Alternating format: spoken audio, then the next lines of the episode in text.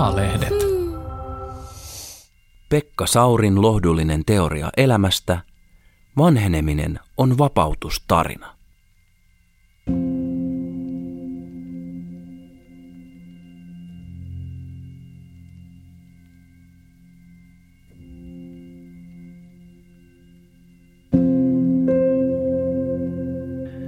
Moi, tässä on Pekka Sauri. Ja Pekka Saurin lohdullinen teoria elämästä jakso 6. Vanheneminen on vapautustarina, vai onko? Vanheneminen on mulle tietysti itsestään selvä teema näillä ikävuosilla. Mä siis täytin juuri 67, mikä on siis tosi vanha. Siis mun tällä omalla mittarillani, siis sillä tavalla, että eihän kukaan voi olla niin kuin noin vanha. Ja tähän liittyy tietysti tämmöinen niin kuin henkilökohtainen ikääntymisen ja vanhenemisen tarina tai matka, että miten siihen suhtautuu.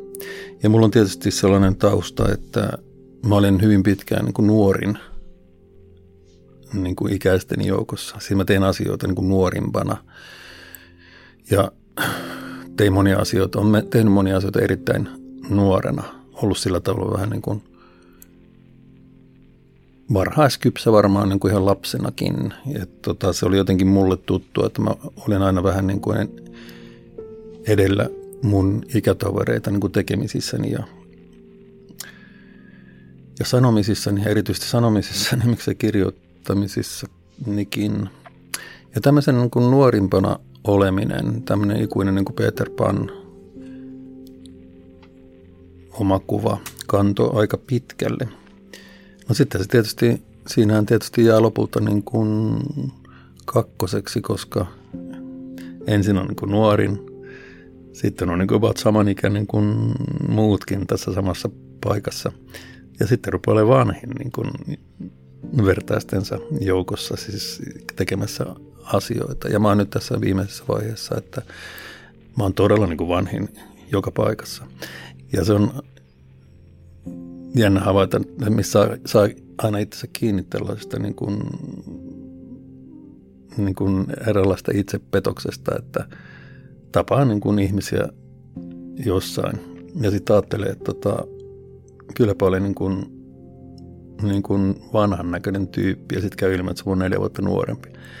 Ja tota, sitten vähän aikaa uskalla katsoa itse peiliin niin tuommoisen niin tilanteen jälkeen, että jos toi on niin noin vanhan näköinen, niin tässä minä. Sitten no varmaan kaikki mun ikäiset niin suurin piirtein tuntee, tuntee nämä fiilikset. Ja nythän sitten me eletään maailmassa, missä eri ikävaiheiden väliset rajat on sumentuneet koko lailla täydellisesti. Ja Yhä enemmän meille kerrotaan, että ikähän on ainoastaan asenne. Kaikkein narisevin fraasihan on tämä, että ikähän on vain numero, vaikka se olisi kuinka iso numero. Ja sehän nyt ei tietenkään pidä loppuviimeksi paikkaansa, koska se mikä mä rasittaa usein tässä, niin kuin, että älä nyt välitä siitä iästä, että sehän on vain niin kronologia ja kaikkea tätä näin. No me kuollaan kaikki että eihän sitä pääse mihinkään, eikä miksi sitä pitäisi niin väistellä. Ja se on, se on niin ihan toinen asia tämä, ja se on hyvä asia, että ihmisen ei tarvitse välittää siitä kronologisesta iästään, ja että tuijottaa sitä numeroa ja käyttäytyä sen mukaan kuin jokin ikävaihe näyttäisi tai tuntuisi edellyttävän, koska semmoisia käyttäytymisodotuksia on yhä vähemmän. Enkä tiedä, onko niitä enää ollenkaan että ihminen voi käyttäytyä täysin riippumatta omista ikävuosistaan sikäli kuin kroppa antaa myöten. Että se terveys, fyysinen terveys siinä on lähinnä niin kuin sitten esteenä. Totta kai se voi olla sitten se mielenterveyskin saattaa olla esteenä, mutta ikääntymisellähän nyt se keskeinen muutos juttu on se fyysinen vanheneminen, että et varmaan enää niin kuin hyppää korkeutta yhtä paljon 67-vuotiaana kuin 20 ja niin edelleen. Ja sehän on erinomainen asia, että ihmisten eliniän odotus on pidentynyt siitä, lähtien, siitä lähtien, kun mä olin lapsi, niin ihmisen elin, eliniän odotus Suomessa on pidentynyt huomattavasti. Ja samalla on pidentynyt myös, tai muuttunut myös se,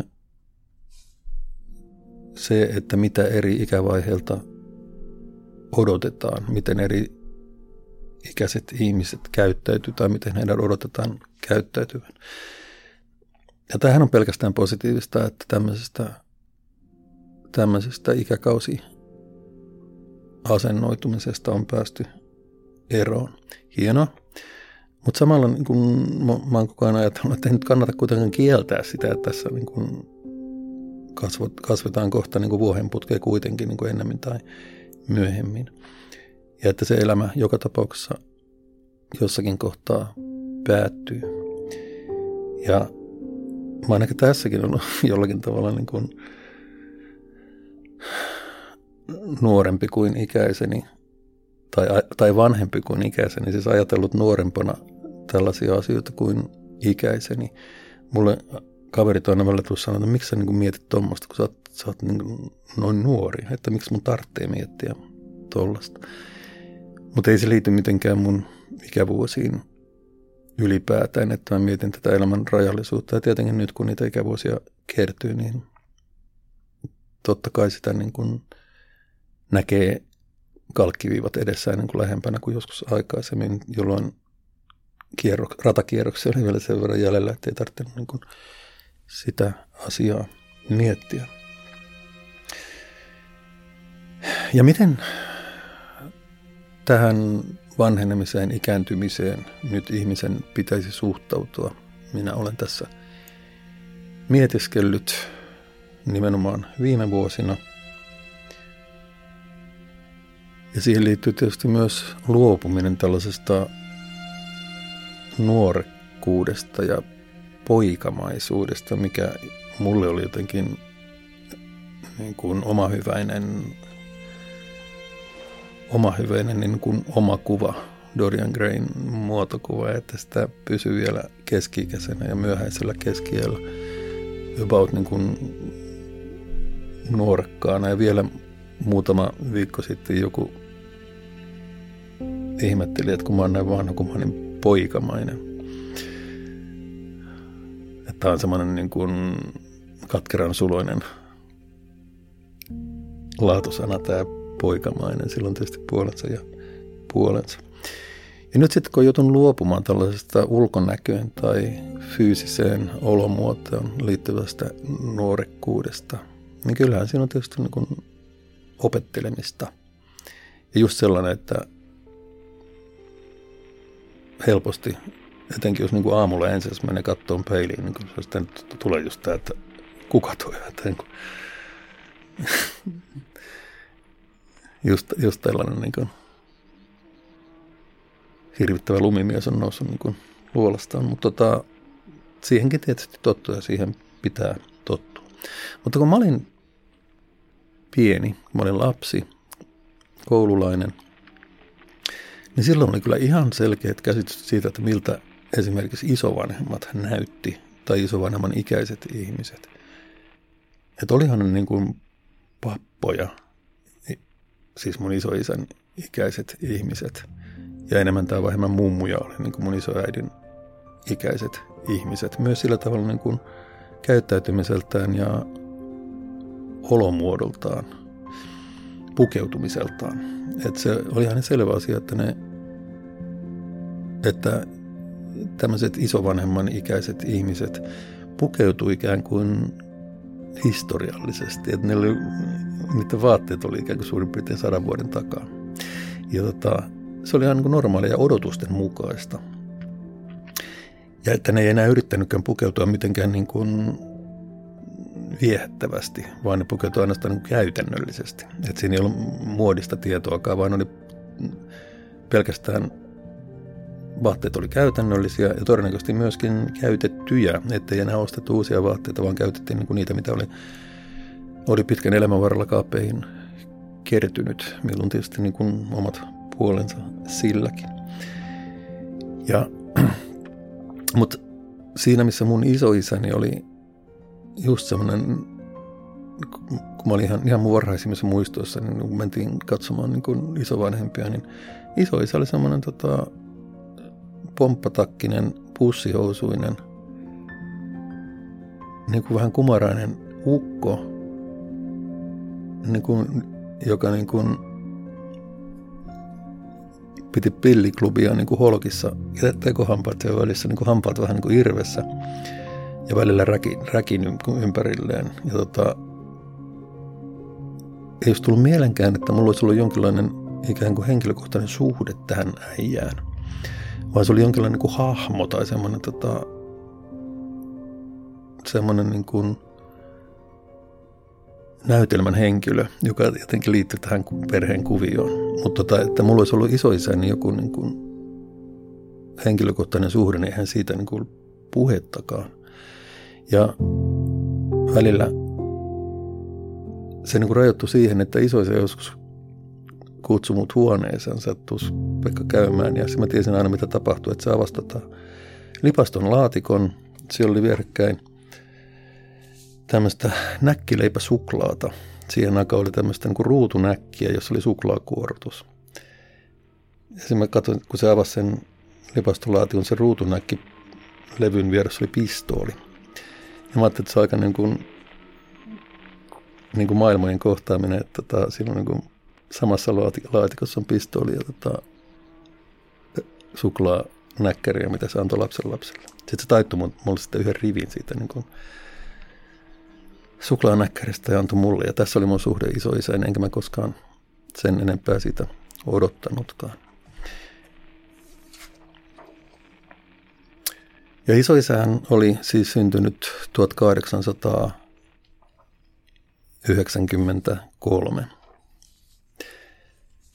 edellisellä vuosisadalla ja oli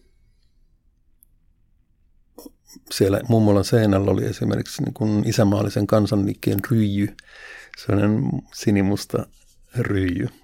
Ja tota, tuskin se nyt oli ollut missään erityisessä muilutuksessa mukana, mutta taatusti niin kuin aatemaailmaltaan sillä suunnalla. Tämä oli siis äidin puolelta isoisä, joka oli mulle paljon läheisempi, koska isän puolen isoisä oli ampunut itsensä 51-vuotiaana kun, ennen kuin mä olin syntynyt. Ja hän oli semmoinen epämääräinen hahmo, jota kutsuttiin vanhaksi isoisäksi, vaikka hän oli nuorempi kuin tämä varsin elossa oleva isoisä. Ja nimenomaan tämä isän puolen isoisän itsemurha oli sellainen en mä nyt sanoisi, että se oli niin kuin virtahepo ruokasalissa, mutta tota, ei sitä kyllä kauheasti niin kuin puhuttu. Ja mä olin varmaan opiskelemassa jo, kun Faija sitten jossain yhteydessä tyylin, et sä tiennyt, kysyi multa, että, tai se otti puheeksi, että, että, että tota, hänen isänsä oli niin kuin tappanut itsensä. Ja no en ollut tiennyt, ja sitten mä muistan, mä olin aika niin kuin vihainen Faijalle, että kai nyt tänään olisi voinut kertoa joskus aikaisemminkin, että tota, olisi voinut jotenkin rakentaa tämmöistä sukuhistoriaa. No joo, mutta nämä oli siis isovanhemmat, jotka oli aivan selkeästi niin kuin eri sukupolvea, eri ikään kuin historiaa, eläneet hyvin erilaisia vaiheita niin kuin Suomenkin historiassa ja epäilemättä kaikki tämä oli jättänyt heihin omat jälkensä. Mutta sitten, kun mä olin sitten pikkupoika ja muistan tämän, kun mä katselin aina, mä asuttiin kolmannessa tai neljännessä kerroksessa ja mä kattelin sitten, kun isä lähti töihin. Se oli virkamiehenä jossakin virastossa ja sitten taas se lähti ovesta ulos. Sitten kesti hetken aikaa, että se käveli rappuset alas ja tuli sitten sinne niin kuin pihalle niin kuin siitä pihaovesta. Sitten se aina että katsoi ylös ja heilutti mulle, kun tota mä, se tiesi, että mä katsoin ikkunasta, että isä lähtee töihin. Ja sitten se heilutti mulle ystävällisesti. Ja sitten mä muistan, mä katsoin sinne alas. Ja tota, mä olin siis tässä vaiheessa kuin neljä tai viisi. Ja tota, sitten mä katsoin sinne alas. Siellä alhaalla seisoi, niin kuin, se on vähän niin kuin tanakka, vähän pyylevä niin kuin keski-ikäisen näköinen mies, jolla oli pitkä popliinitakki, hattu päässä, sitten semmoiset hyvin niin kuin, hyvin niin kuin krovit silmälasin käyssä, semmoiset paksut niin kuin 50-luvulla nyt oli. Ja tota salkku kainalo, tai siis kädessä salkku ja toisella kädellä sitten se moikkasi mulle sinne ylös kerroksi, kun mä heilutin sille sinne alas. Ja se oli tämmöinen niin kuin keski-ikäinen pönäkkä virkamiehen näköinen niin kuin mies. Hän oli silloin 31-vuotias tai 32. Ja tämä on, todella, tämä on kanssa yksi sellainen hyvin mieleenpainuva kuva siitä, miten ajat ovat muuttuneet. Että tota, ei ole olemassa nykyään semmoista 30, 30-vuotiaasta, 31-vuotiaasta ihmistä, joka olisi vaikka missä virastossa töissä, niin se ikinä näyttäisi noin niin kuin perus ikään kuin prototyyppiseltä virkamieheltä, niin kuin oma isä silloin näytti. Ja sitten mä ajattelin, että mä oon varmaan tomman, mä näytän varmaan tommoselta sitten, kun mä oon, mä oon Fajan ikäinen ja mä oon jossain niin kuin, jossakin niin kuin töissä ja vien, lähden salkun kanssa sinne niin kuin duuniin, että tuolta mä varmaan sitten näytän. Ja tota, sitten kun itse lähti kasvamaan, niin tähän rupesi just niinä aikoina nämä, nämä sukupolviroolit tai ne, ne asenteet eri sukupolvia kohtaan rupesi murenemaan kovaa vauhtia. Osittain senkin takia, kun rupesi tulemaan tämä niin kuin angloamerikkalainen kulttuuri Suomeen tulvi joka siis tota TV-sarjoina ja rokkina ja, ja ties minä, siis ylipäänsä niin kuin medioiden kautta tuli, tuli tätä niin kuin angloamerikkalaisuutta kaikki ne virtauksineen, hippiliikkeineen ja Vietnamin sodan vastaisuuksineen ja kaikki, ka, kaikkien niin kuin, niin kuin perittyjen arvojen kyseenalaistamisineen. Ja siinä rulianssissahan jo murtu hyvä, siis aika lailla murtu sitten tällaiset niin kuin perinteiset käsitykset siitä, että miltä, mikä niin kuin sopii eri sukupolvien edustajille ja eri, eri ikävaiheisiin. Ja sitten varsin kun itse kasvasit tällaisessa niin kuin NS-vaihtoehtokulttuurissa ja hippi, hippikulttuurissa, niin siinähän se koko homma niin kuin romuttui aivan täydellisesti. Että sä, siitä ei ole varmaankaan niin kuin palaamista, mitenkään niin kuin palaamista sellaiseen, sellaiseen niin kuin kunnianarvoiseen pukeutumiseen tai käyttäytymiseen, kun yhdistettiin mun isän ikäisiin ihmisiin silloin aikoinaan. Ja nythän näitä rajoitteita ei enää ole. Ihmiset voi näyttää siltä, mitä haluaa, tehdä sitä, mitä haluaa, puhua sitä, mitä haluaa, riippumatta sitä iästä. Totta kai voi olla muunlaisia, muunlaisia odotuksia ja rajoitteita sille, mitä voi sanoa ja tehdä ja puhua, mutta joka tapauksessa kaikki nämä odotukset on huomattavasti väljentyneet. Ja nythän kaikilla on näitä tuttuja 87-vuotiaita sukulais tätejä, jotka niin kuin selostaa, että joutumaan tallentanut nämä kuvat tuonne pilveen. Se kattelee lasten lasten kuvia, joita silloin jouluksi, jouluksi lähetettiin. Ja sitten, mä, sitten ne soittaa, että miten, siis mulla on Zoomissa jotain niin kuin nyt häikkää, että mistään tämä mahtaa johtua. No, kaikki tietää nämä. Totta kai yhtä lailla näitä samoja 87-vuotiaat sukulaiset, jotka ei hallitse näitä uusia vouhutuksia, mutta joka tapauksessa. Ja sehän on siunauksellista meille kaikille, että, että me ollaan tällaista rajoituksista vapauduttu, enkä pysty näkemään siinä mitään erityisiä haittapuolia.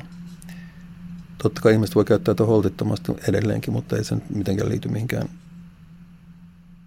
ikäkauteen tai mihinkään odotuksiin, että se lähtee sitten ihan muista voimista liikkeelle, jos rikotaan käyttäytymisnormeja.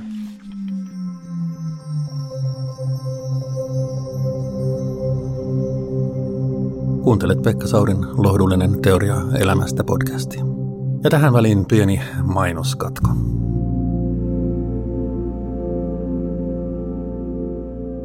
Kiinteistömaailman Minna tässä hei.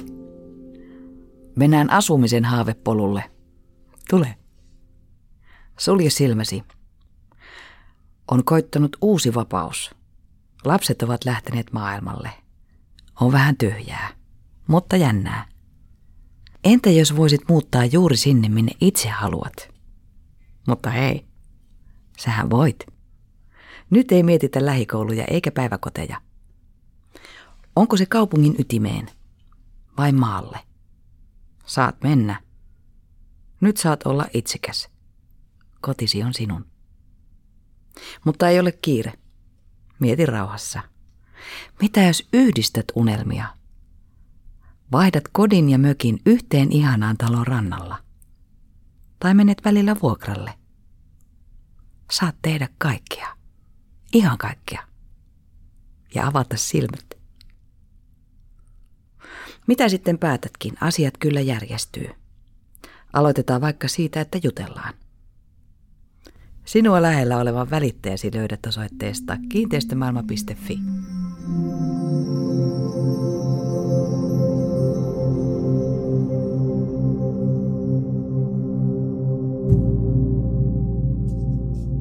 Mutta miten sitten suhtautua siihen, että se loppu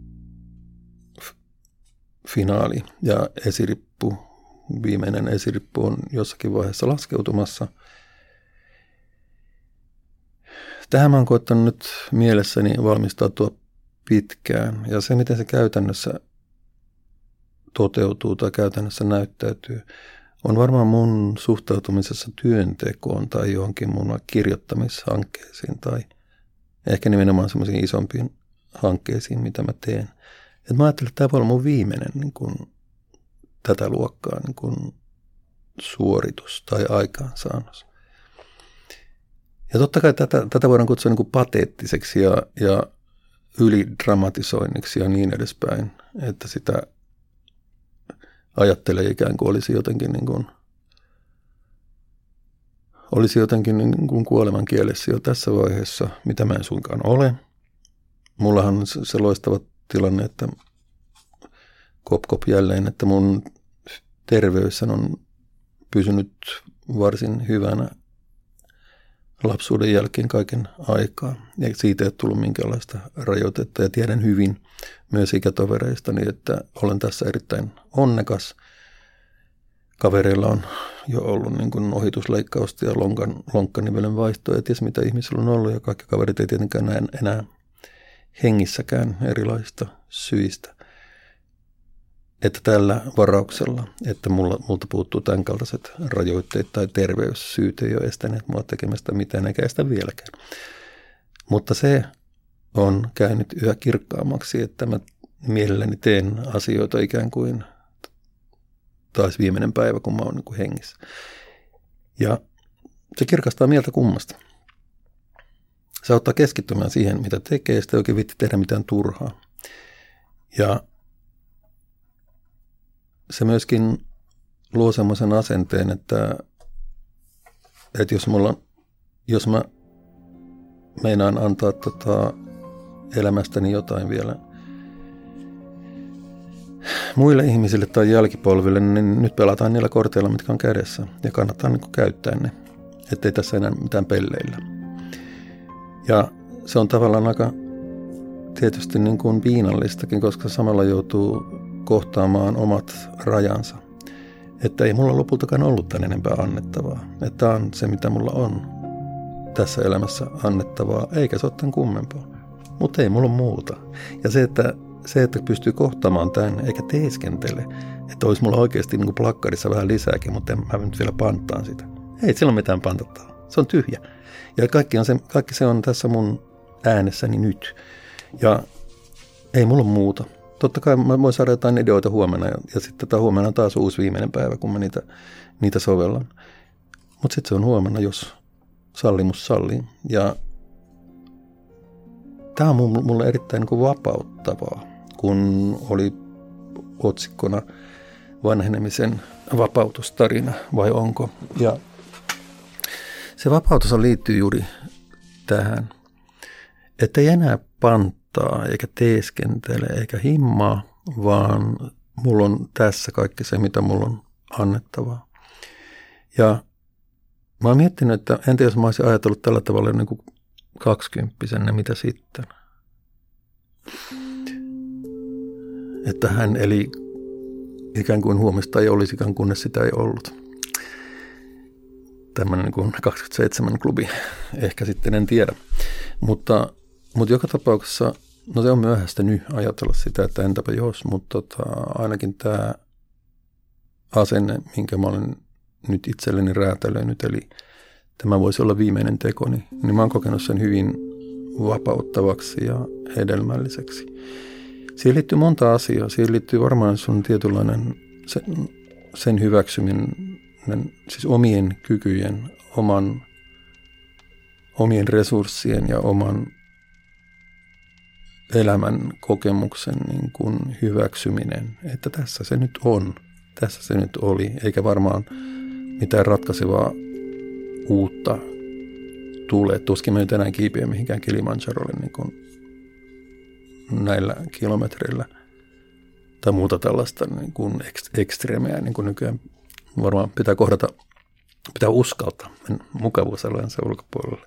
Mutta jos mä menen mukavuusalueen ulkopuolelle, niin kyllä se varmaan yhä enemmän on sit, siis ajatuksen tasolla, eikä, eikä missään niin benji-hyppy hyppy niin progiksessa ilman muuta. Semmoista, semmoista niin kuin itsensä voittamista niin kuin mä en enää tavoittele. Mä en, mä mä jotenkin näen sen pointtia, että pitäisikö voittaa itse nimenomaan sillä, että hyppää niin benji hypyn. Mutta tota, ymmärrän, että nuoremmilla tämmöistä on, ymmärrän hyvin, mutta not me. Ja, ja se on myöskin erittäin vapauttavaa, koska samalla siinä pääsee irti aika tavalla semmoista paino, ylimääräistä painolastista. Että mulla ei ole muuta kuin tämä, mitä mä tässä sanon. Se, mikä tässä mun äänessä kajahtaa, jos on kajahtaakseen. Eikä mulla muuta. Tässä mä olen. Ja että mulla ei ole, en mä sano, että kyllä mulla on vielä paljon muutakin tässä, että jos mä nyt vaan haluaisin niin kuin kaivella arkistoja.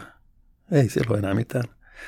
Totta kai siellä voi olla jotain niin kuin, siis pät, muistin muistelman pätkiä tai jotain tulla mieleen nyt, kun näitä asio- menneisyyden asioita tulee mieleen, niin juu.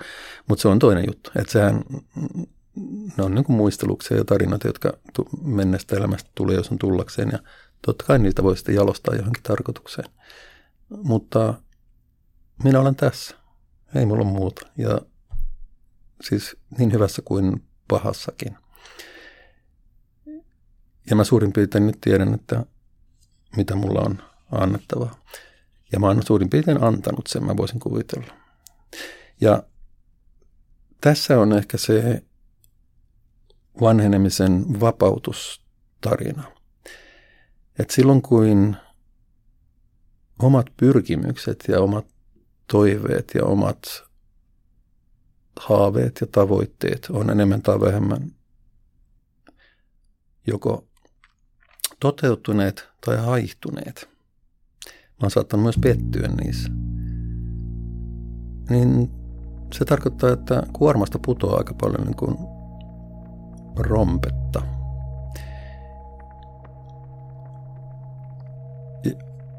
Ikään kuin kiinnikkeet vähenee. Ja se kiinnikkeiden väheneminen myöskin on valmistautumista siihen, että elämä päättyy – että ei enää ole mitään, on vain tyhjää. Tietoisuus sammuu, valot käännetään pois päältä ja töpseliseinästä. Ja, ja tämä on nimenomaan sitä niin kuin vapauttamisen, vapautuksen tarinaa. Ehkä myöskin, myöskin vapahduksen, kun edellisessä jaksossa puhuttiin tästä armosta ja anteeksi annosta ja anteeksi saamisesta. Niin se armohan on myös tässä, että ne kiinnikkeet, se ylimääräinen lasti pikkuhiljaa tippuu matkasta ja jäljelle jää ainoastaan minä. Ja toivon mukaan sitten lopulta se minuuskin lakkaa olemasta ja se sulautuu johonkin ykseyteen, mitä se nyt sitten onkin, ja sitten pääsee eroon – tästä minuudenkin taakasta, yksilöllisen persoonallisuuden taakasta, kaikesta pyrkimisestä ja yrittämisestä ja pätemisestä ja näyttämisestä ja kaikesta. No, te tiedätte, mitä tarkoitan kaikesta niin kuin ihmisen elämään liittyvästä kilvoittelusta. Se on varmaan hyvä sana, kattaa kaiken koko edellä mainitun luettelon. Ja tässähän on se vapautustarina.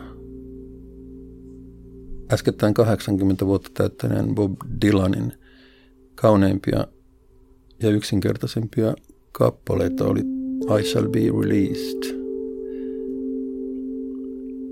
Any day now I shall be released. Ja mä oon varmaan siis tämmöisessä kohtaa, että tota, minä päivänä hyvänsä niin kuin minä vapaudun, minut vapautetaan.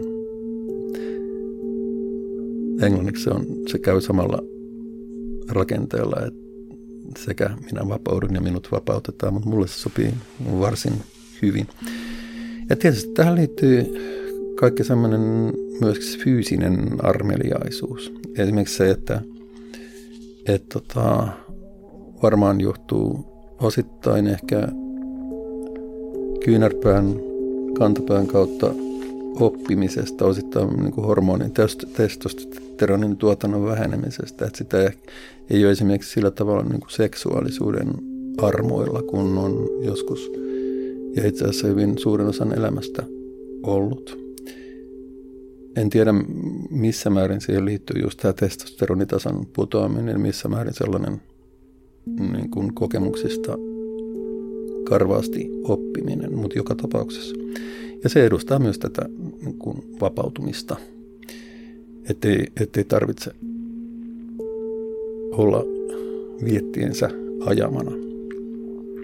Ja tämä mun kokemuksen mukaan se liittyy vähän kaikkiin tällaisiin niin kuin fyysisiin, ihmisen fyysisiin tarpeisiin tai fyysisiin vaistoihin, vietteihin, että ne pysyy paljon paremmin aisoissa, eikä aja, aja enää niin kuin typeryyksiin tai niin kuin holtittomuuksiin, niin kuin joskus nuorempana, eikä, eikä niin kauan sitten nuorempana, mutta nyt pikkuhiljaa tämänkin kaltainen armeliaisuus alkaa hivuttautua elämän ylle. Ja se on hienoa. Ja tällä kaikella en yhtään halua vähätellä kaikkia niitä, jotka kärsii kivuista, sairauksista, yrittää käydä erilaisia hoitoja läpi. Sairaus saattaa uusiutua ja fyysinen terveys tai sairaus on se elämän hallitseva tai määrittävä tekijä, joka määrää aikataulut ja kalenterit ja tekemiset ja, te- ja mitä pystyy tekemään mitä ei pysty tekemään ja niin edelleen. Kyllä, voimia kaikille teille, jotka on tämän kaltaisessa tilanteessa, enkä laisinkaan halua, halua niin kuin sitä ohittaa enkä vähätellä. Sehän monen, monella ihmisellä nimenomaan tähän fyysiseen vanhenemiseen enemmän tai vähemmän vääjäämättä liittyy. Ja viime kädessä niin kuin kaikilla, kaikilla. Harva meistä nyt suoraan niin kuin terveiltä jaloiltaan niin kuin putoaa, vaikka semmoistakin tietysti voi sattua. Tässä on sitä vanhenemisen vapautustarinaa sillä varauksella, että mä en ehkä vielä tiedä vanhenemista mitään. Mä en ole oikeastaan luopunut mistään tekemisestä, niin tällä iällä työtä ja kalenteria riittää kyllä niin kuin edelleenkin, eikä siinä ole tapahtunut yhtään mitään. Huolimatta siitä, että näin kun ikävuosia katsoo, niin voisi jo ehkä kuvitella, että rupesi pikkusen niin rauhoittumaan ja vetäytymään niin kuin viheriölle. Mutta ei mulla ole semmoista tilannetta eikä edes semmoista niin kuin tulevaisuuden näkymää. Enkä missään tapauksessa pyri semmoiseen, että, että kyllähän tässä pikkuhiljaa voi niin kuin ruveta niin kuin lepäilemään laakerillaan tai ilman. Enkä mä voi kuvitella semmoista tilannetta, että mä jotenkin vetäytyisin lepäilemään laakereilla. Että siihen riittäisi, että nukkuu yön. Mutta ei sillä että siirtyisi johonkin elämänvaiheeseen, missä niin kuin ei tekisi mitään, vaan har- pelkästään harrastaisi jotain niin kuin hauskaa. Ei mulla mitään sitä vastaan, että niin kuin harrastaa jotain hauskaa. Mutta en mä näe, että se olisi mulle mitenkään niin kuin elämän sisältö. Kaikesta siitä huolimatta, mitä äsken sanoin siitä niin kuin vapautumisesta ja kiinnikkeiden vähentämisestä. Mutta tähän, tässä on ikään kuin mun oma resepti tähän vanhenemiseen.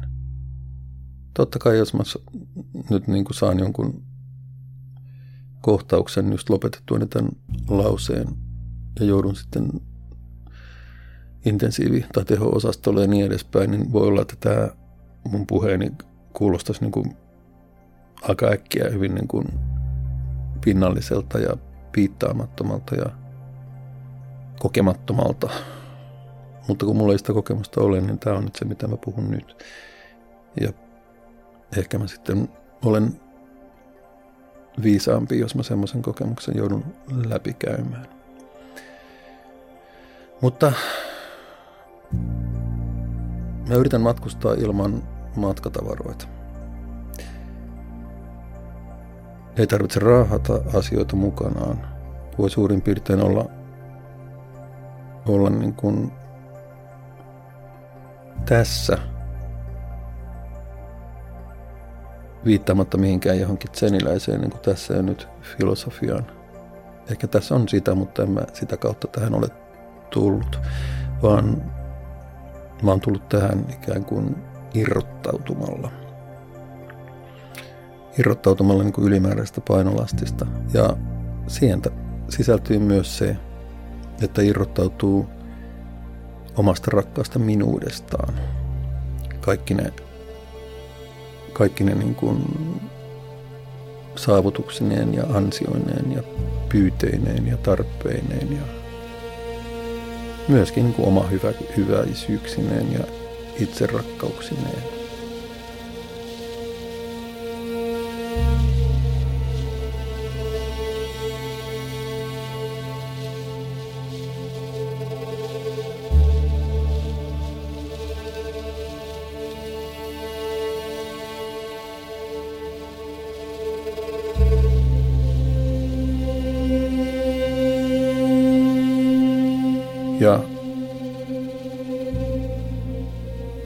Sehän kuulostaa niin varmaan etukäteen sillä tavalla voi kuulostaa pelottavalta, että onko se mitään elämää, kun ei ole mitään tällaista niin kuin ihmisyyteen tai inhimillisiin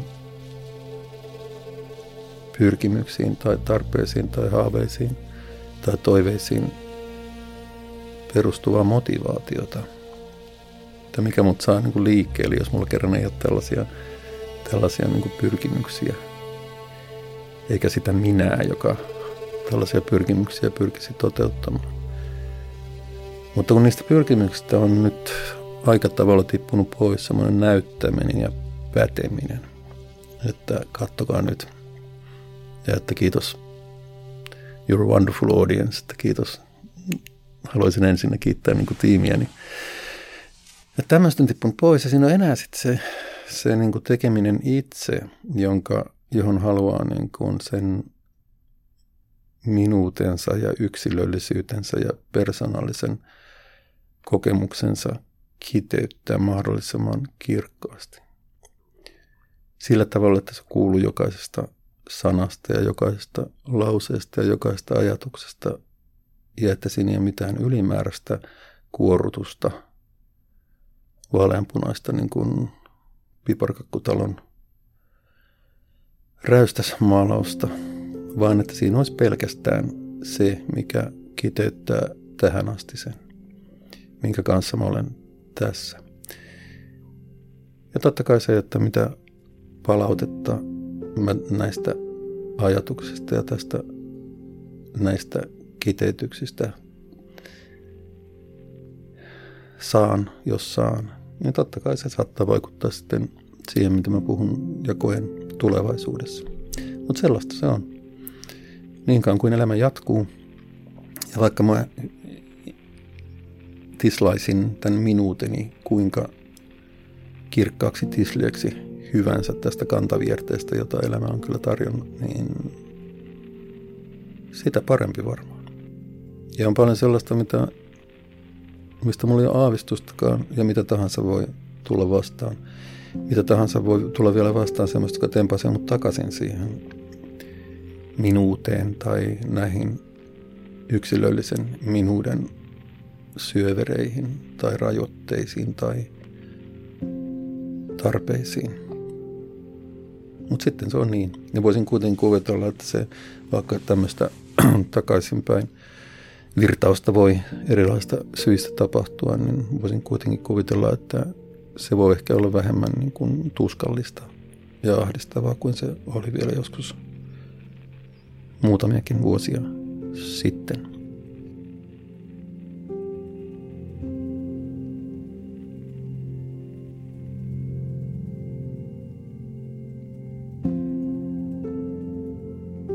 Mutta tietysti Lantin toinen puoli on se, että hyvähän mun nyt on sanoa. Mä oon täällä ja tässä kohtaa. Ja on ihan selvää, että jos mä kuuntelisin tai olisin kuullut nykyisen itseni, sanotaan nyt vaikka 30-vuotiaana ehkä, kun mulla oli jo varmaan kaksi lasta siinä vaiheessa. No otetaan vielä aikaisemmin, että mulla ei ollut lapsia. Jos mä olisin kuunnellut itseäni, nykyistä itseäni silloin, niin tämä puhe luopumisesta ja ikään kuin pyrkimyksestä ja tavoitteista luopumisesta, niin sanoisi varmaan kuuluttaa ihan pöyristyttävältä. Siis luovuttamiselta ikään kuin, että äijä, että noinko mulle kävi. Että tota, mä ikään kuin tässä iässä mä niin puhun luopumisesta ja irtautumisesta ja kiipeämisestä sumuiselle vuorille. Niin kyllä taas musta kuulostanut niin kuin tosi hurjalta varmaan niin kuin sen ikäisenä, kun totta kai maailma oli vasta aukeamassa silloin ja kaikki tämä päteminen ja näyttäminen ja pyrkiminen ja, ja, ja ikään kuin nuoren sankarin, niin kuin, nuoren lahjakkaan sankarin niin kuin huimat suoritukset niin kuin oli vasta edessäpäin. Niin kyllähän se nyt olisi kuulostanut ihan niin idiottomaiselta. Että mä olisi, jos taas tullut radiosta, mä olisin vaihtanut kanavaa kyllä niin kuin 10 sekunnin kuluttua, kukaan tuolla jorisee, horisee. Ja tota, enkä ihmettele sitä.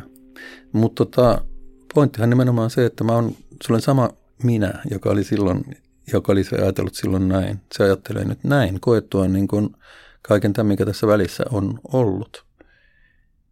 Ja kaikkihan nyt kokee tässä välissä, niin kuin, mitä kokee, enkä mä nyt tiedä, mitä kukin kokee, enkä väitä, että tietenkään, että, että niin kuin kenenkään kokemukset voisi olla niin kuin samalla hehtaarilla kuin minun, tietenkään. Mutta tota, mä nyt yritän pelkästään kuvata sitä, sitä niin kuin mielen maiseman muuttumista ihmisen ikääntyessä just siitä niin kuin nuoresta leijonasta niin kuin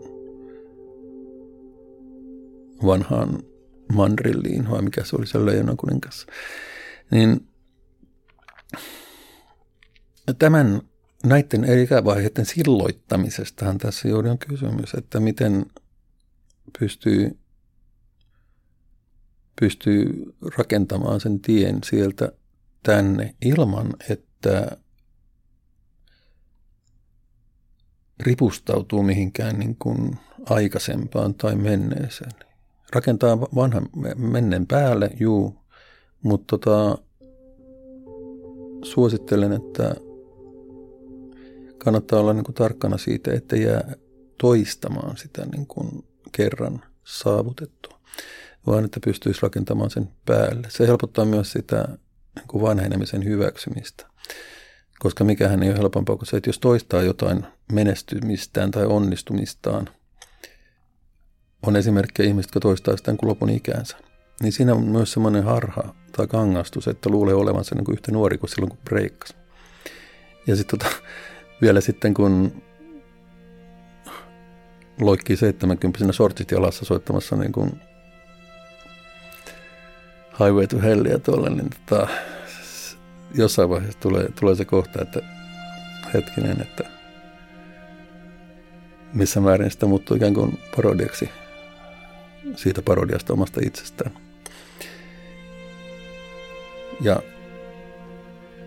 tämä nyt meni ehkä pikkusen tämmöisen, tämmöisen niin opettamisen puolelle, mutta mä oon nyt ollut yrittänyt olla tässä asiassa tarkkana, että mä en ikään kuin kuvittele olevani enää se 20 en kuvittele enää olevani se 30 vähitellen en kuvittele olevani enää se 40 Tämä samahan menee sillä tavalla, koskaan luota kenenkään yli 30, anteeksi yli 40. Anteeksi. Sehän nousee aina niin kymmenellä vuodella, tämä tällä koskaan luota kenenkään. Kehenkään. Nyt mä en luota kehenkään yli 90. Ja tota, en, ennen kuin arvaammekaan, niin siellähän kohta taas muutan tätä numeroa niin kuin vaivihkaa. Ja tämä niin kuin kaikilla käsittääkseni on edessä ja sen takia mulle on ollut tärkeää oikaista se kuva vanhuudesta, joka mulla oli opittuna omilta isovanhemmiltani ja opittuna osittain omilta vanhemmiltani. Siitä räkivästä niin kuin klenkkaavasta ukosta, joka niin kuin hirvisteli sen pilliklubiensa kanssa saapashousuissaan, tai siitä kansakoulunopettaja mummista, joka kulki semmoinen niin kuin Lotta Svärd-tyyppinen, niin kuin, ei tainnut olla Lotta Svärd Univorm, mutta samantyyppinen, sama kuosi, ikään kuin sen mekossa oli. Tai sitten toisaalta se mun kolmikymppinen isäukkoni, joka sitten siellä pönäkkänä virkamiehenä hattu päässä niin moikkaili mun sieltä alapihalta. Niin näissä on ollut poisoppimista, koska nämähän, tulee, nämähän jää ihmiseen aika syvälle tämmöistä niin kuin peruskokemukset omista edeltäjistä, siis isovanhemmista ja omista vanhemmista, että mitä sieltä pitää mukanaan ja mitä jättää taakseen. Ja se ei ole mitenkään itsestäänselvää, että niistä pääsee pois, että niistä oppii pois. Ja kun kysymys ei ole ollenkaan siitä, että ne pitäisi kanseloida, vaan tota, jättää niistä pois sellaiset rajoittavat tekijät ja ottaa mukaan sellaiset mahdollistavat tekijät, joita vanhemmilla kuitenkin on lapsille aina antaa. Varmaan sanoisin, että kaikilla vanhemmilla on, mutta ehkä jollakin enemmän, jollakin sitten taas vähemmän. Ja kyllähän se on sitten merkittävä osa sitä oman yksilöllisyyden, oman minuuden rakentamista. Ja siitä sitten on varmaan eri ihmisillä hyvin erilaisia kokemuksia riippuen tietysti siitä, että mitä on omassa perhetaustassa, omassa sukutaustassa tapahtunut eri sukupolvien aikana, mitä siitä kerrotaan, mitä siitä puhutaan, onko sellaisia asioita, mistä ei puhuta, ja onko sellaisia tiettyjä niin kuin saavutuksia tai sankaritekoja edellisissä sukupolvissa, mitä kierrätetään sitten niin kuin jälkipolville ja niin, niin edelleen. Ja se on luojan onni, että ehkä enää ei ole sellaista niin nuorekkuuden tai ikuisen nuoruuden myyttiä, mikä oli varmaan jossain parikymmentä vuotta sitten, ehkä 30 vuotta sitten, Ysäri, Kasari. Siis tämä, että kun mies täyttää 60, niin se ostaa itselleen harrikan ja kasvattaa pienen ponin hänen nysän ja niin kuin jyrryyttää kaveritten kanssa tuolla tuo Turun moottoritiellä niin, kuin niin että, että metsät kaijat kaikuu. Että semmoistakaan ei ehkä enää tarvitse tarvitse tehdä. Siis tämmöistä ikään kuin nuoruuden hurmion tai sen ikuisen nuoruuden tavoitteen toteuttamista. Ja edelleen hyvähän mun on puhua, koska mä, mä en ole katkera, mä en ole pettynyt itse asiassa mihinkään. Tarkkaan ottaen kyllä mä olenkin, mutta tota, ne pettymykset on ehkä kuitenkin jo jääneet sen verran taakse, että mä olen – Mä en enää piehtaroi niissä. Oon mä piehtaroinutkin, mutta en, en enää nyt. Ja sehän on tietysti surullista, että sikäli kun tiedän, on, on paljon ihmisiä, niin kuin vanhenevia ihmisiä, jotka ovat pettyneitä tai ehkä katkeriakin siitä, tai elämä jotenkin antanut, mitä luvattiin. Siihen voi liittyä paljon asioita. Siis totta kai siihen voi liittyä näitä äsken mainittuja sairauksiakin, jotka tietysti on niin kuin vaikea asia. Mutta se, että jotenkin elää viimeiset vuotensa jotenkin katkerana tai pettyneenä tai surullisena tai kiukkusenakin, miksei niinkin voi tapahtua. Niin varmaan sitä kannattaisi jotenkin ennaltaehkäistä, jotta ei sitten ne loppuvuodet olisi, olisi miinusmerkkisiä tai kärsimystä, niin se kautta kuuluu sanoa. Ja ehkä sitä parhaiten sitten pystyy ennaltaehkäisemään sillä, että pitää jotenkin kanavat auki ja puhuu ihmisten kanssa sukupolvista riippumatta ikään kuin. Ja pitää jotenkin mielensä, mielensä niin kuin tuuletusikkunat auki, ettei jää sitten pelkästään niiden omien kelojensa kanssa yksin, vaan että siihen saisi aina jotakin niin kuin uutta kulmaa tai uutta ulottuvuutta siihen omaan mielen kuutionsa. Ja tämäkin kaikki taas sillä varauksella, että on varmasti vanhenevia ihmisiä, jotka ei tähän pysty, jotka ei vaan niin saa sitä, sitä niin kuin tuuletusikkunansa auki. Ja jää sitten siihen, siihen yksinäiseen pyöritykseensä, joka voi olla niin kuin, liittyä niin kuin fyysiseenkin yksinäisyyteen, koska yhä, yhä enemmän on yksinäisiä vanhuksia ja yksinäisiä vanhoja naisia, koska naisten eliniän odotehan on edelleen reippaasti miehiä, miehiä korkeampi. Ja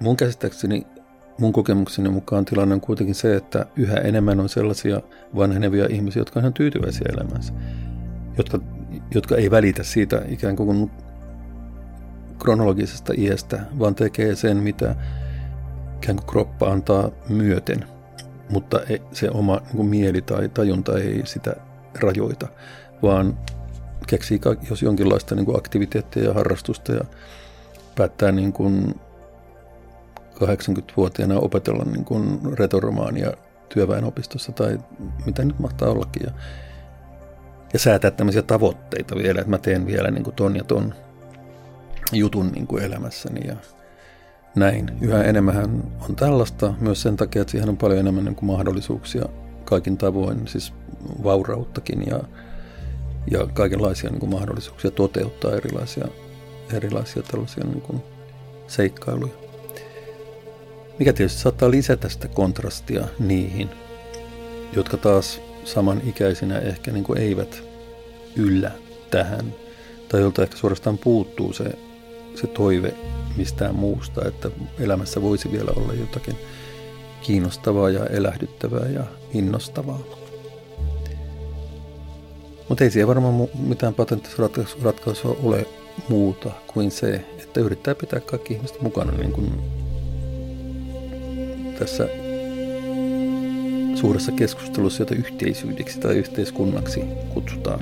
Että kaikki olisi siinä jotenkin mukana vaihtamassa ajatuksia ja ehkä saamassa sitten uusia ideoita tai intoutumassa johonkin uuteen tekemiseen tai vaikka ne olisi ihan pieniäkin tekemisiä, mutta kuitenkin, ettei jähmetty sitten sellaiseen kutistuvaan, surulliseen elämänpiiriin, joka sitten vähitellen sammuisi.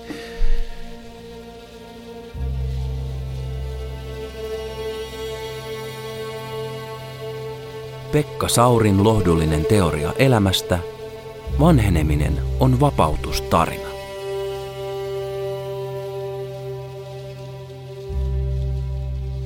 Se on varmaan Winston Churchillin suuhun muun muassa laitettu tämä, että ellei tule nuorena radikaali ja vanhana konservatiivi tiivi, niin olet höylämö.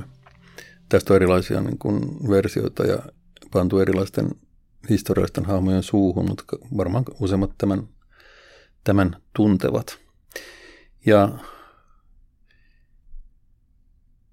tämähän on tietysti lausuttu sieltä niin kuin konservatiivipuolelta, ei sieltä nuoruuspuolelta tietenkin, koska ei, ei tietenkään niin kuin radikaali nuori voi tämmöistä omalle itselleen enteillä, että vielä tästä rupeaa niin kuin konservatiiviksi. Ja totta kai radikaali nuori koskaan tule luopumaan siitä radikalismista. Että tässä on nyt, olen löytänyt niin kuin lopullisen filosofian, lopullisen ideologian. Ja kyllä mä itsessäni tunnistan tämän aivan hyvin. Ja sekin on hyvin luonnollista, jos katsellaan niin kuin ihmisen elämänkaarta. Ja viitataan nyt vähän siihenkin, mitä mä kerroin tästä omasta, omasta suhtautumisesta vanhenemiseen ja siitä, että sitä irrottautuu ja pudottaa niin kuin ylimääräiset matkatavarat ylimääräisen niin kuin painolastin niin kuin laivastaan. Ja totta kai mä olin nuorena niin kuin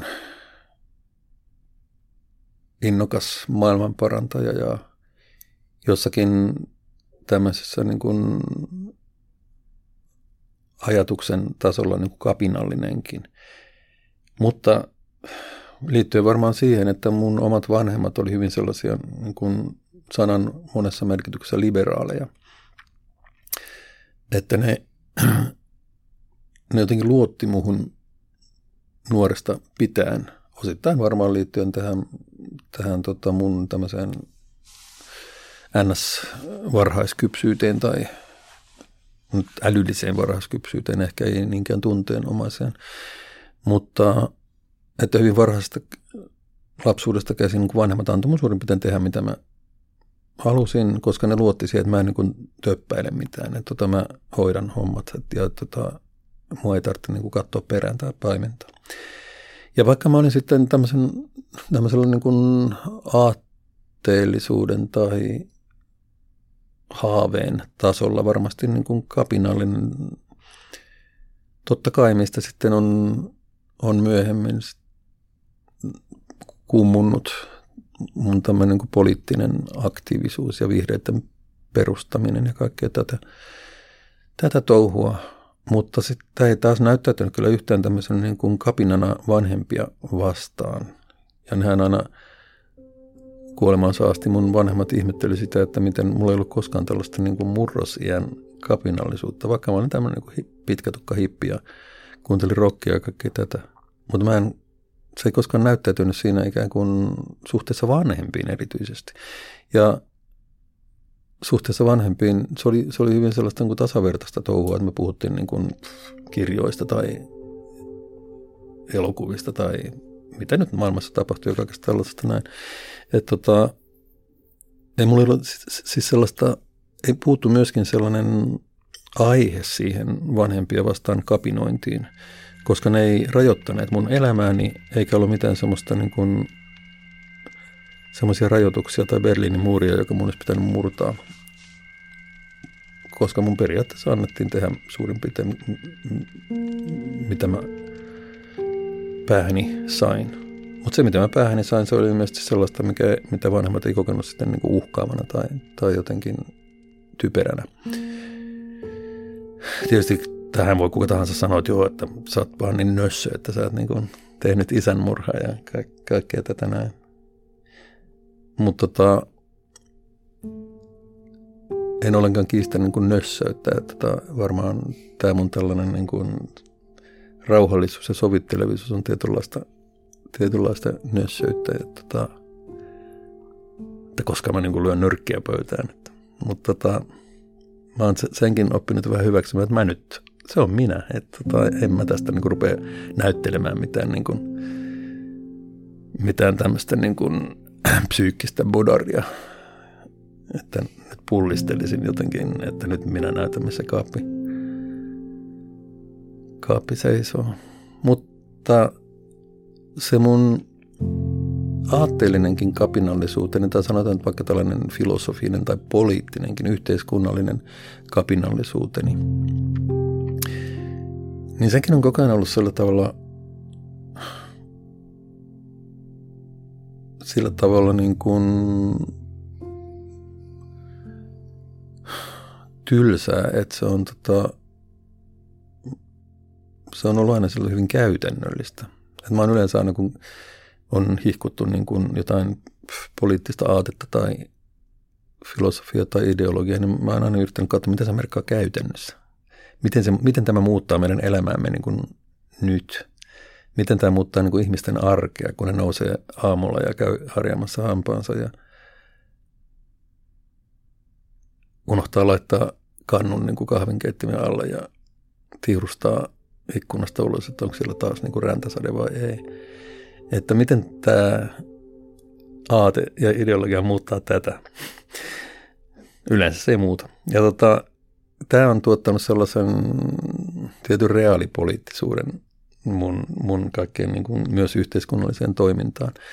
En mä jotenkin jaksa sitä, sitä niin kuin teoreettisointia, semmoista teoreettista niin kuin hihkumista, että nyt niin kuin mennään, että, että nyt banderolit ylös ja liput liehumaan, että, että, että, että ället ole meidän puolella, mä olet mitä vastaan.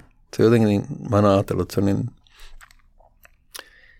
irti tämmöisestä arjesta tommonen, että tota, mä oon aina halunnut sitten, että sillä olisi joku käytännön ulottuvuus. Tähän varmastikin liittyy tämä iänikuinen yölinjakokemus, että kun on puhunut 12 000 ihmisen kanssa niiden niin kuin elämäntilanteista niin kuin suorassa lähetyksessä, niin sitten ihan heti rupeaa niin kuin opettaa niitä, että joo, kyllä nyt sun pitäisi omaksua joku niin kuin filosofia tai ideologia tai pff, mitä nyt ismejä tässä nyt onkin. Ei lainkaan, vaan se, se on ollut erittäin käytännöllistä. Mitä sä teet seuraavaksi huomisaamana, kun sä heräät? Mitä me keksitään, että sä et tapa itteesi? Mitä me keksitään, että sä saat viinaputken poikki? Mitä me keksitään, että sun mies ei hakkaa sua ja niin edelleen. Niin tämä, tämä jotenkin kummasti rauhoittaa tämmöistä niin kuin teoretisointia, siis poliittistakin teoretisointia. Että sitten on aina halunnut sit saada jonkinlaista, siis että mitä tämä on niin kuin oikeasti tai mitä tämä on niin käytännössä, mitä tapahtuu, jos tämä toteutetaan. Ja tämähän tämähän on tietysti, mähän on ollut siis se samalla kertaa niin kuin radikaali ja konservatiivi niin kuin yhtä aikaa niin kuin samassa, samassa tyypissä ja sama, samassa ikävaiheessakin. No kyllä tämä käytännöllisyys tuli ehkä pikkusen myöhemmin kuvioon ja ensin oli tietysti tällainen niin kuin elämää laisinkaan kokemattoman niin kuin lukiolaispojan tai opiskelijan, opiskelijan tämmöinen niin kuin kaikesta, kaikesta niin kuin arjen raadollisuudesta vapaa teoretisointi ja filosofointi, että kyllä varmaan niin kuin tälle ismillä mennään ja niin edelleen. Kor- siis sen verran pitää sanoa, että mä en koskaan ollut tässä, vaikka mun opiskeluvuodet sattu pahimpaan niin kuin taistolaisaikaan, niin se siihen mulla ei ollut osa-aikaa arpaa ja mä pidin sitä pelottavana niin kuin, pelottavana niin kuin vaivaannuttavana, että muuten järkevät ihmiset niin kuin sai, sai ikään kuin, ne ikään kuin sai jon, vai jos jonkin kuin transsiin ja sitten joutui, joutui siis jotenkin luopua omasta semmoista niin kuin, itsenäisestä ajattelusta ja niin edelleen, mikä oli mulle erittäin vierasta. Mutta tota,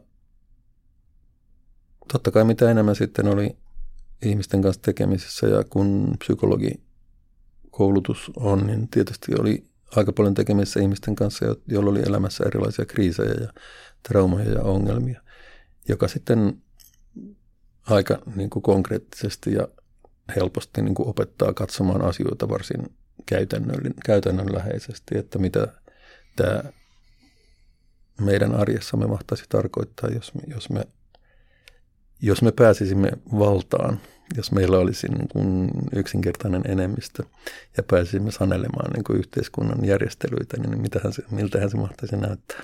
Ja tämä antaa ikään kuin hyvän yöunen niin kuin tämän kaltainen niin kuin ajattelutapa, että tai voi kohtalaisen rauhallisesti suhtautua niin kuin yhteiskunnan erilaisiin käänteisiin. Ja totta kai voidaan sanoa, se on ihan selvä asia, että tota, tässä on paljon totta tässä, eli ole nuorena radikaalia vanhana konservatiivinen kuin hölmö, koska tietenkin nuoranhan pitää olla sillä tavalla ennakkoluuloton tai siis pystyä kyseenalaistamaan, kyseenalaistamaan vallitsevia oloja ja sen mahdollisia mahdollisia niin kuin epäoikeudenmukaisuuksia ja, ja totta kai nuorena pitää pystyä katsomaan, että mitä jos tota, tämä ilmastonmuutos saattaa, niin kuin, saattaa maapallon elinkelvottomaksi niin kuin X vuoden aikana ja kaikkea tätä. Totta kai niin kuin nuorten pitää tehdä näin. Ja vanhemmat on, vanhemmat sukupolvet on sitten niitä, että, että joo, että, jotka niin kuin vähän toppuuttelee, että hei, että niin kuin, mitä tämä nyt sitten käytännössä meinaa, niin kuin minä olen itseltäni kysynyt niin kuin jo vuosikymmenet, niin Mä taas koen sen erittäin vastuullisena sen tietynlaisen konservatiivisuuden, joka liittyy nimenomaan tähän, että hei, mitä tämä niin tarkoittaa. Jos toteutamme tämän esityksen, mitä se käytännössä tarkoittaa. Ja tota, tämä on aika semmoinen kova leikkuri kyllä. Että tota, ja myöskin tämä tietynlainen kantilainen ajattelu, että teet toiselle niin kuin toivoisit, että he tekisivät sinulle. Että tota, nimenomaan tässä yhteiskunnallisessa ja poliittisessa keskustelussahan käytetään nyt, varsinkin tässä viime vuosina, kuten olemme havainneet, niin käytetään niin kuin terävää kieltä ja, ja tota, ollaan aggressiivisia ja saatetaan nimitellä ja luokitella, luokitella niin kuin poliittisia vastustajia. No, onko ok, että poliittinen vastustaja siihen nimittelee sinua samalla tavalla kuin sinä nimittelet häntä, vai, vai eikö ole? Ja tämä on kanssa aika hyvä testi, että, että tota, sallisitko muiden käyttäytyä samalla tavalla kuin itse, itse käyttäydyt. Ja totta kai tämä on niin myös sitä samaa niin konservatiivisuutta tai tällaista käytännön läheisyyttä ja kutsuttakoon sitä konservatiivisuudeksi. Mikä siinä? Ei, ei se mua häiritse ollenkaan. Kunhan eivät kutsu oikeistolaiseksi. Se on ihan toinen asia. Siis konservatiivisuus ei tarkoita mitään niin kuin poliittista, poliittista niin kuin oikeisto, vasemmista, keskusta ulottuvuutta, vaan se on, mulle se on nimenomaan sitä, että katsoo, että miten maailma niin kuin tänään toimii, miten, mä oon, miten minä ja todennäköisesti suuri osa muista ihmisistä on noussut tänä aamuna niin kuin sängystä her- herättyään ja mitä ne tekee sen jälkeen. Ja todennäköisesti varsin suuri osa niistä käytännön teoista, mitä me, meillä joka päivä on, on varsin yhteisiä. Ihan riippumatta siitä, että missä tilanteessa ihminen on. Ja tämä on mulle se perusta, mistä niin kuin maailmaa parannetaan ja mistä – mistä niin tulevaisuutta tehdään. Jos se jää pelkästään jonkun teorian edistämiseen, niin ei se pysy. Ja sen täytyy lähteä nimenomaan siitä, että miten meidän elämä käytännössä ja konkreettisina tekoina, myöskin konkreettisena puheina kun ilmenee. Ja siitä lähtee myöskin maailman muuttaminen paremmaksi ja tasa-arvon edistäminen, ihmisoikeuksien edistäminen, sivilisaation eteneminen, ihmisen tietoisuuden puskeminen, tietoisuuden rajojen puskeminen tuonnemmaksi. Nämä kaikki hienot haaveet, tavoitteet, ideat, ne lähtee aina siitä, kun me noustaan aamulla ylös, kun vekkari soi, että mitä me sen jälkeen tehdään. Tämä on minun vanhuuden konservatismiani. Tervetuloa mukaan. Vaikka mä nyt tunnustankin olevani vanhana konservatiivi, niin se mikä mussa on nyt edelleen radikaaleinta. Mä kuvittelin, että se mikä mussa radikaaleinta on nimenomaan se konservatiivisuus. Tämä on niin kuin hassu asia sanoa, mutta tota, jos katsoo mun, mun tätä aatehistoriaa, niin sanotaanko nyt vaikka näin – tai suorastaan poliittistakin historiaa, niin, niin varmaan siihen pikemminkin liitetään tämmöinen niin kuin idealismi ja tietyn sortin niin kuin radikaalisuus, että nyt ihmiskunnan täytyy muuttaa käyttäytymistään, jos tässä nyt aiotaan selvitä, selvitä niin kuin hengissä ja jotta elämä maapallolla säilyisi ja kaikki tämä, niin musta näyttää, että mun konservatiivisuuteni on aika radikaali niin kuin tässä ajassa, että lähdetään siitä, että mitä tapahtuu todella, eikä siitä, että mikä, mitä niin kuin teoreettisia mahdollisuuksia meillä olisi. Eihän se ole mikään ongelma. Siis maailma on väärällään näitä hienoja, hienoja niin kuin teoreettisia mahdollisuuksia. Mutta se, mitä tapahtuu todella käytännössä ja ihmisen elämässä, ja että ihmisen elämä ei ole muuttunut eikä tule muuttumaan. Muoti ja teknologia ovat muuttuneet, muoti ja teknologia tulevat muuttumaan. Ihmisen toiveet, tarpeet, haaveet, pelot, pyrkimykset ovat aina olleet sellaisia kuin nytkin, ja aina ne tulevat sitä olemaan niin kauan kuin ihminen täällä fyysisenä ja psyykkisenä olentona elelee. Ja niille, jotka nyt kuuntelevat tätä, jos nyt enää kuuntelette tätä ihmetellen, että minkälaista teidän vanhuutenne tulee olemaan, sanotaan nyt ehkä 50 vuoden päästä tai mitä nyt olettekin. Mun valoissa ja lämmin kuva tulevaisuuden vanhuudesta on se, että ihmiset säilyttää toimintakykynsä yhä korkeammilla ikävuosilla. Ihmisten fyysinen terveys paranee kaiken aikaa. Ihmiset todennäköisesti pitää paremmin huolta itsestään. Ihmiset dokaa vähemmän todennäköisesti. Ihmiset todennäköisesti syö terveellisemmin – tästä nyt on tietysti monenlaisia vähän vastakkaisikin merkkejä näkyvissä, että onko näin, mutta näin kuvittelisin näin pitämällä trendillä. Ja että ihmiset yhä vähemmän tai toivon mukaan niin kuin ei lainkaan anna ikävaiheen rajoittaa ajatteluaan, tuntemuksiaan, tekemisiään tai rakkauttaan –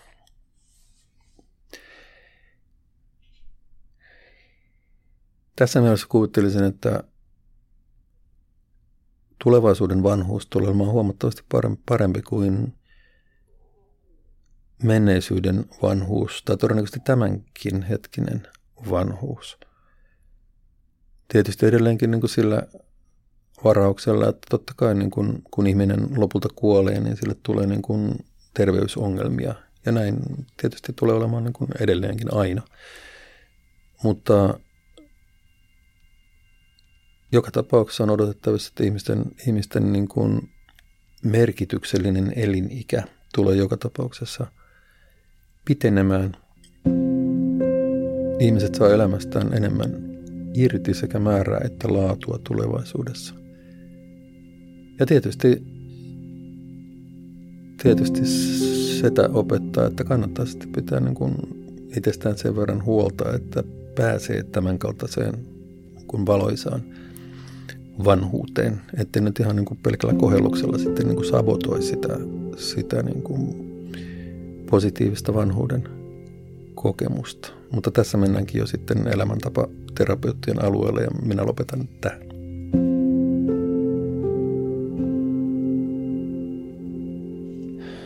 Tämä oli sarjassamme Pekka Saurin lohdullinen teoria elämästä. Kuudes jakso Onko vanheneminen vapautumista vai eikö? Ensi viikolla seuraava jakso, jota sekä te että minä jännityksellä odotamme.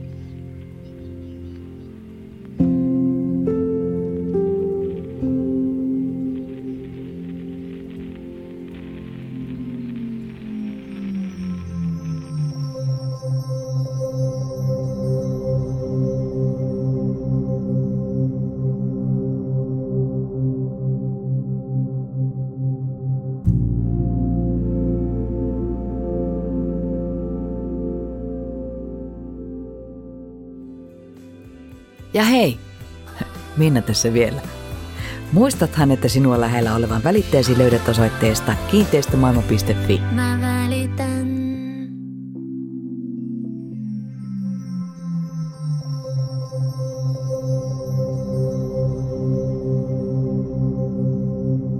Tätä podcast-sarjaa oli tekemässä minä, Pekka Sauri, tuottajana Sami Kuusela ja musiikin tätä sarjaa varten sävelsi Arttu Silvasta.